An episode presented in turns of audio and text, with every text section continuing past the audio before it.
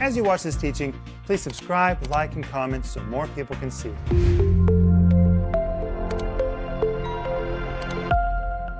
Welcome to Home Group. My name is Rick Renner, and today I'm here on the set with Denise Renner, Paul Renner, and Joel Renner. And guys, I'm so glad we're together again tonight. What a blessing. I've enjoyed these so very much. All of these messages about the last days, Jesus' return. You know, I think it's good that we're expecting his return. He is coming soon. There's lots of signs to tell us Jesus is on the way. And you know, this this home group, these home groups have been very, very exciting because before we start home group, we have a couple of discussions of our own. And I think navigating through these scriptures are not that easy. So I'm so glad we get to do it together. And by the way, we'd like to know what you think of this subject about signs you'll see just before Jesus comes. The Lord told me expressly to move this series to these weeks of the year because people are going to be talking about what in the world is going on. Where are we in time prophetically? People are asking those questions because they're confused. A lot of people are shaken by events that are taking place. But when you know the Bible, you're never shaken. The Bible is an anchor for your soul. That's what it's called in the book of Hebrews. It's an anchor for your soul. Anyway, I want you to have the download, which will help you be anchored in the Word of God. And it's called Signs You'll See Just Before Jesus Comes. It's 10 parts. It is big, it is full, it is jam packed, and it is a gift to you. And tonight and tomorrow night is the last night that we're offering this to you for free on home group. So please go and get it. And be sure that you get the whole series that goes with it. By the way, every one of these stand ups begins at some prophetic location in Jerusalem. It's wonderful. But you'll love this. It's verse by verse teaching. Now, home group is all of us together in discussion, but this is just me where I'm really going line upon line, precept upon precept about the signs Jesus said we would see just before he comes again. And it comes with the book. And today I'm going to be reading from this book because I really cannot improve on what's in this book. I stated these words, I massaged every word very carefully, and so I want to read some today from this book.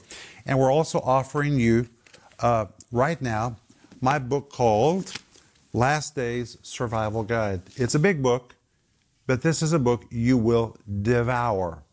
And one thing that's really good about this book is there are action steps at the end of every chapter. It really tells you what you need to do in response Yeah. to what you just read. This book deals with all the things we're going to be seeing in society at the very end of the age.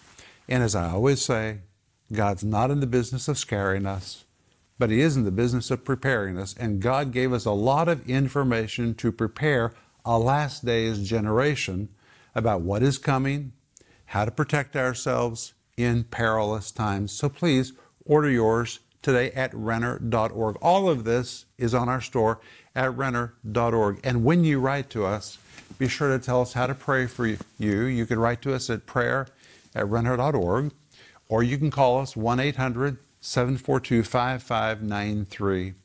We would love to pray with you. But Denise, welcome to Home Group. Thank you, Rick. And home group, welcome. I just want to encourage you, home group. This is not a time for us to hide our lamp or put it under a bushel.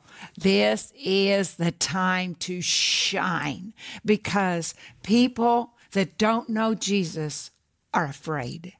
They're afraid. And I can tell you that when I'm with somebody that that that's lost, doesn't know Jesus, they're asking questions. They're saying, "How long is this going to go on? What's going to happen next?" Because they don't know. But you know. And this is an opportunity to let others know about Jesus. Welcome, home group. Amen. Hey, Paul.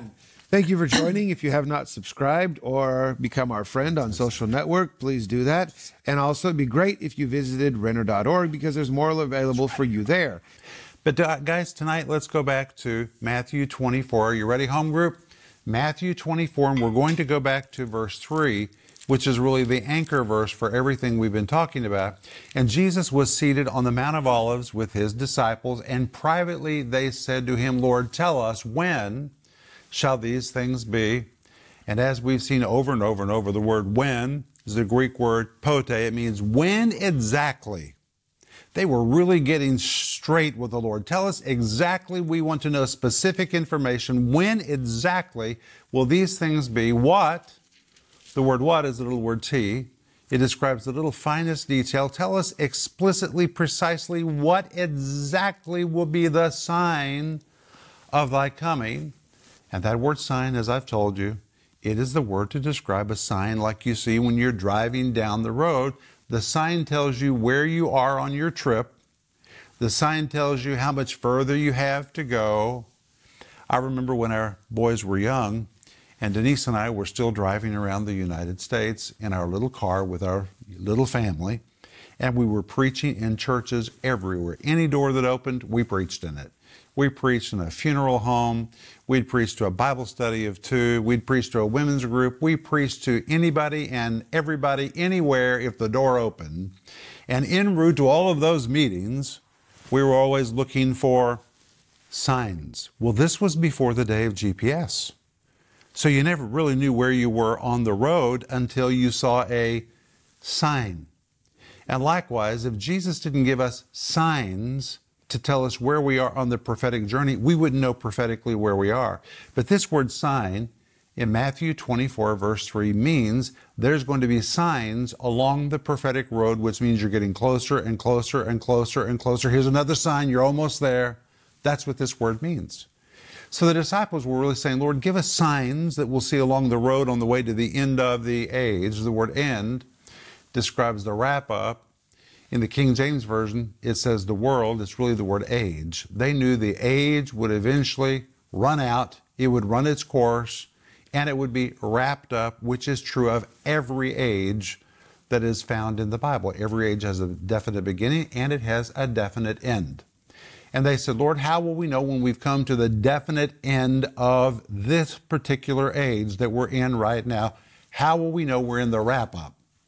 And Jesus begins to answer them in verse 4, and he says, Take heed that no man deceive you. We've seen that worldwide deception. Verse 5.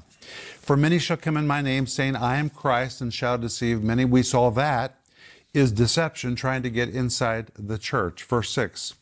And you will hear of wars and rumors of wars. See that you be not troubled, for these things must come to pass, but the end is not yet. We've already covered all that. Verse 7 For nation shall rise against nation, and kingdom against kingdom, and there shall be famines and pestilence and earthquakes in divers places. We've already seen all of that. Verse 8 These are the beginning of sorrows. We've seen that. Verse 9, verse 10, verse 11. Then shall they deliver you up to be afflicted, and shall kill you and you shall be hated of all nations for my name's sake. And then shall many be offended and shall betray one another and shall hate one another. And we also saw verse 11. And many false prophets shall arise and shall deceive many. And now we come to the next sign, which is in verse 12. Okay, are you guys ready? Here we go. Ready. Here's the next sign Jesus said we would see as we're coming to the very end of the age. And because iniquity shall abound, the love of many shall wax cold. Who do you think this verse is describing? Christians, It's describing Christians. How do we know that? because the love of many will wax cold. But what does that mean? Why does that mean it's Christians? Well, God is love, and if we're if we're Christians, then we have love. Joel, you hit it exactly on Huh, the target. there we go. One more one more point in my corner. Okay. In Greek, there are several words for love, but there's only one word to describe the love of God, and it is the word Agape. agape. In this verse, it is the word agape. This word could only be used to describe Christians. God's love, the use of agape could only mean the love of believers, and this indicates a waning of love toward God and toward fellow believers at the end of the age. And it says, though, because of iniquity shall abound, the love of many shall wax cold. Well, what does iniquity mean? All right, signs you'll see just before Jesus comes. I'm going to go to page 138. Are you guys ready? Mm-hmm. All right, now if you want to interrupt me at any point, please do, because I don't want to read the whole night, but I have to get this information in. Okay, here, are you guys ready? Mm-hmm. In Greek, the word iniquity. What do you think iniquity means? I do not know. I don't know. Missing the mark. Missing. You're all wrong. I have to get my Webster's. What do you think iniquity means? All right, here it is. The word iniquity actually describes lawlessness. In Greek, it's the word anomia. The word nomos is the word for a law. If you put an A in front of it, that A cancels it. It's not law, but it becomes lawlessness. This word, translated iniquity, should be translated because lawlessness shall abound. But this word lawlessness is plural in Greek, which tells us Jesus was foretelling a time when lawlessness will escalate around the world at the very end of the age. But what does lawlessness mean? The word lawlessness in this verse refers to the actions of an individual, a group of people, or even nations or entire society or culture at large that has chosen to live apart from God's laws and principles. Although they previously followed biblical laws and principles in general, they elected to forge their own way of doing things that are not founded on the principles of God's Word. Thus, they are lawless or living on their own newly evolving principles that are not based or established on truths so vividly portrayed in Scripture. And what we really have today is what's happening in society. Progressives and liberals, they're saying, ah, we're not bigoted and narrow minded like we used to be. We're shucking those morals of the past, we're throwing them aside, and we're going to go a new direction. And they're calling themselves progressives.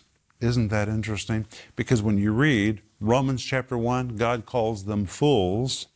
And the word fools is the Greek word moraino, and it's where we get the word for morons. So, in God's view, when you move away from the Bible, you don't become smart as progressives claim. God says it is moronic. These are morons to think they're going to be progressive by abandoning the morals of the Bible.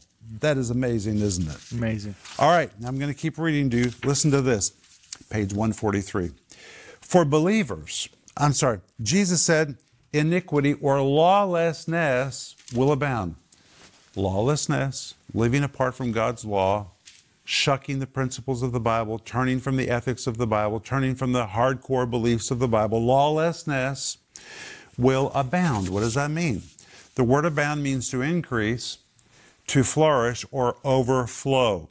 Jesus was speaking about a worldwide condition in the very last of the last days and from a sociological point of view. This is really important. This word, uh, abound, abound, was originally used to depict masses of people. So this indicates masses will lack moral understanding.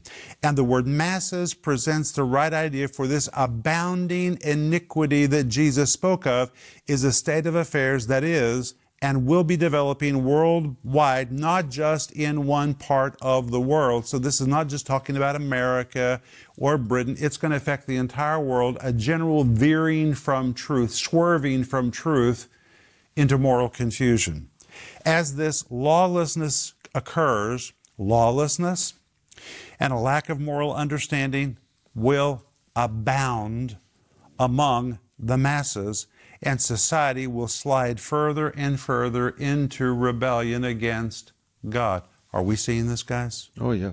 Paul? Everywhere. We're seeing it all over the world, not just in certain parts of Western society. We're seeing it all over the world. And when we talk about lawlessness, especially if we're talking about lawlessness from a Jewish mindset, the law is the law of the Lord. Everything else even if you have law and order, even if you have police, even if you have uh, judges and courts, and even if you have a certain way of doing things, would be considered lawlessness because it doesn't follow the law. That would be the second, Bible. It would be secondary to the voice of God. Yes. That's so good, Paul. Joel? Well, I think this is amazing, and we're seeing this unfold right in front of our eyes. Just turn on the TV and think to yourself, is that lawless? Does that seem really strange to you? That's not the way it was 50 years ago. And I think you'll see, you'll answer the question for yourselves. No matter where you live, if you turn on the TV and you ask your question yourself, did that happen 50 years ago, 30 years ago, 10 years ago? This seems a little bit out of control, a little bit lawless. Denise? Well, I'm thinking that, I mean, even tearing down the Ten Commandments, I mean, that is the law of God. Or saying that the Ten Commandments are not re- relevant today. That's throwing aside the law of God. And it's the wrong decision to make, it's the wrong way to follow. This is our way. This is the way of truth. This is the way of our life. But in Matthew 24, verse 12, Jesus was prophesying a time when immoral thinking, immoral believing, and immoral acting would affect nearly every facet of life. That's amazing. Just look at the world around you. We are in the midst of a morality altering period. Moral filth and violence, even violence. It's no longer on the TV screen, it's no longer on the movie screen, it's in the streets. And violence are overflowing through every avenue and medium television, movies, music, internet, gaming, print, educational institutions. Man's mind, marvelously created by God, is being damaged by sin and wrong thinking. Wow. But Jesus goes on and he says, the love of many. In that verse, he's really talking about believers because it's the Greek word agape. It's the love of believers will wax cold. And the verse says, many. The word many means multitudes, which means this is going to even affect many in the church. The Greek really means multitudes. Isn't that amazing? Mm-hmm. Now, let's go on. And I want to read to you from page 150. Forgive me for reading so much, but I have to. What does the words wax cold mean? The words wax cold are a translation of a Greek word that means to progressively become cold hearted. And actually, it was a word for a freezing breeze. A freezing breeze. If you're subjected to it long enough without protecting yourselves, you will be affected by this breeze. It will freeze you. Mm-hmm. And there's going to be a blowing breeze in society in the end of the age. It's even going to try to blow through the church to freeze people and make them numb in their convictions, to nearly make them past feeling. Listen to this it depicts people who have become numbed, perhaps by personal sin, by the condoning of sin in others, or by a sinful environment. Perhaps they become cold spiritually by allowing the moral changes in the world around them to negatively affect their own standards. The lawlessness that abounds more and more may have rubbed off on them as well. And you know what I'm thinking about? I'm thinking about people our age and older than us who have children that have elected to go a different direction. Well, a cold wind has blown through their family. Maybe that's happened to your family, and your children are making moral decisions and they're developing new ways of thinking that are just diametrically opposed to what you raised them to believe. Maybe you sent them to college and they came home not believing anymore. You know what happened to them? A cold breeze blew over them. And Jesus prophesied it would happen at the end of the age. And now, what are you going to do with your kids? You can remain hot for Jesus or you can allow yourself to be modified to match your children's diversion. You can become numbed as well. You can numb yourself for the sake of being on the same page with your kids. But you know, you can love your kids without being on the same page. In fact, one of these days when your kids really get in trouble and they need somebody to pray for them, to tell them what is right and what is wrong, they need you. They need you. And you know what I'm thinking about? Lot. When you read the story of Lot in the book of Genesis, Lot had so modified himself, he had become so numbed, his love had waxed cold. Why? Because he lived in Sodom. Seeing and hearing. And seeing and hearing, Peter says, he numbed his righteous soul. He was a righteous man. This can happen to righteous, saved people. But the Bible says he hardened his soul, he numbed his soul. The King James Version says he vexed his righteous soul with their unlawful deeds in seeing and hearing. The Greek says in seeing and hearing, and seeing and hearing, and seeing and hearing, and seeing and hearing, until finally, hey, if you can't beat them, you might as well join them. And the Bible tells us when the angels came to destroy the city of Sodom, by the way, I have a series called How to Intercede for people that you love, you need to hear that series. But when the angels came to Sodom, where did they find Lot? In the city gates. In the city gates. Who sat in the city gates? Leaders. Leaders of the city. He was an elected official. Well, wait a minute. The people of Sodom, they're not going to elect somebody who preaches against them. They're going to preach for somebody who is for them, which means this righteous man had so lowered his standard that the corrupt, immorally depraved people of Sodom said, He's our man. They elected him. And when all the men of Sodom came to his house to rape the two angels who came into him that night, he came outside to protect the angels, and he said to the men of Sodom who came to rape the angels, Brothers, don't do this.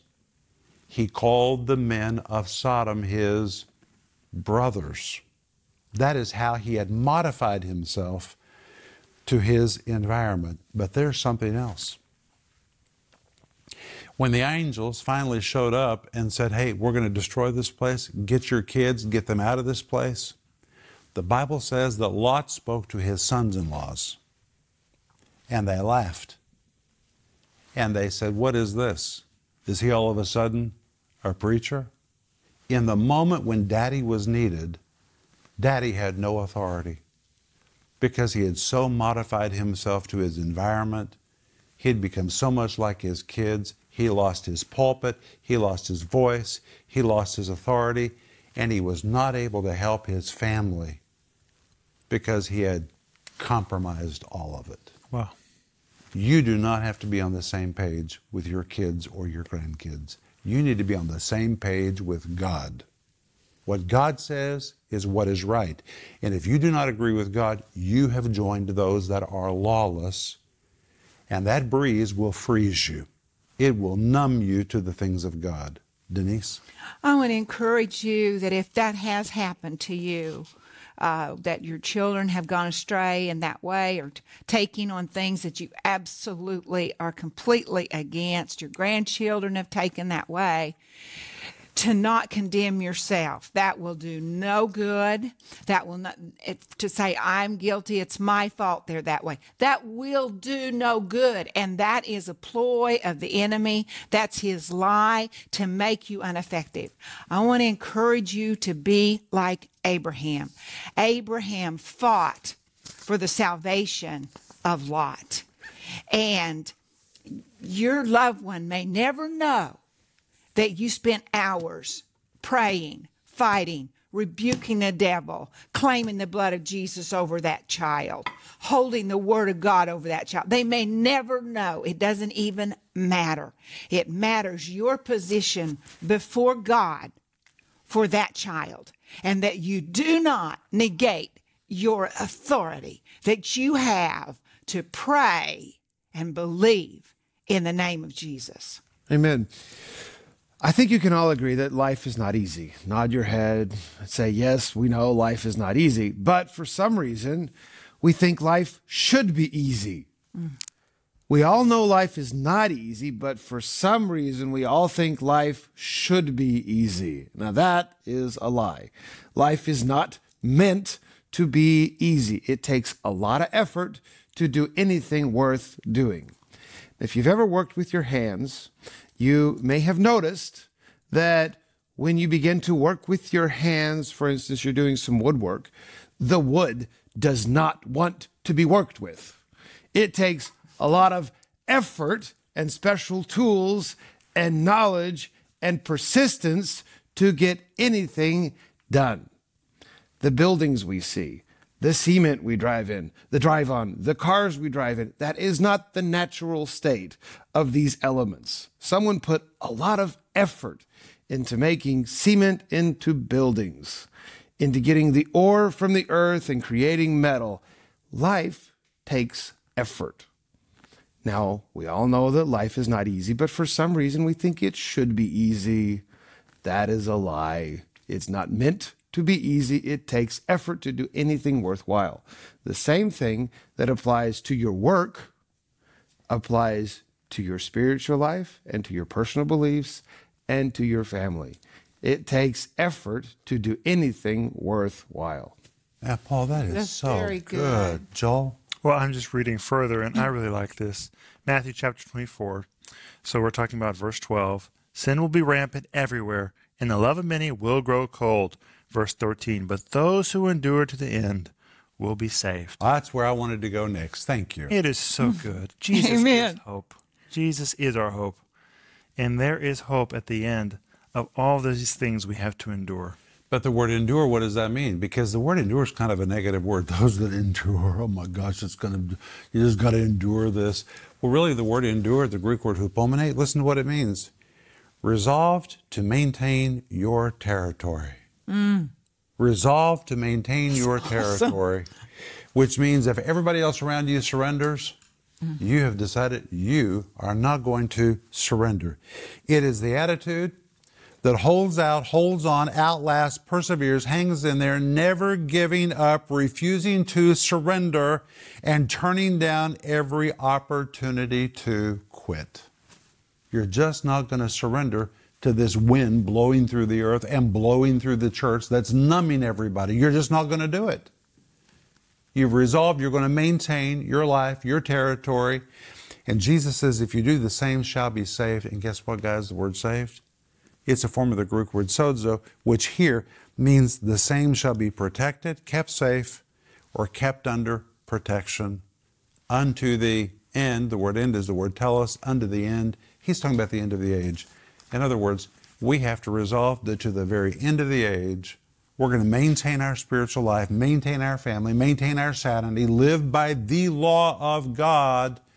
And if we'll do that, while the rest of the world becomes afflicted by bad moral decisions, those who endure to the end and stick with truth, which is healing and saving and delivering, they'll be kept safe. They'll be untouched, even all the way to the end of the age through all of this nonsense. We're out of time. Let's come back tomorrow night. Tomorrow night, we're going to talk about the final, greatest sign that Jesus is about to come again. Sleep well. Bye bye. If you enjoy that teaching, please subscribe, like, and comment so more people can see it.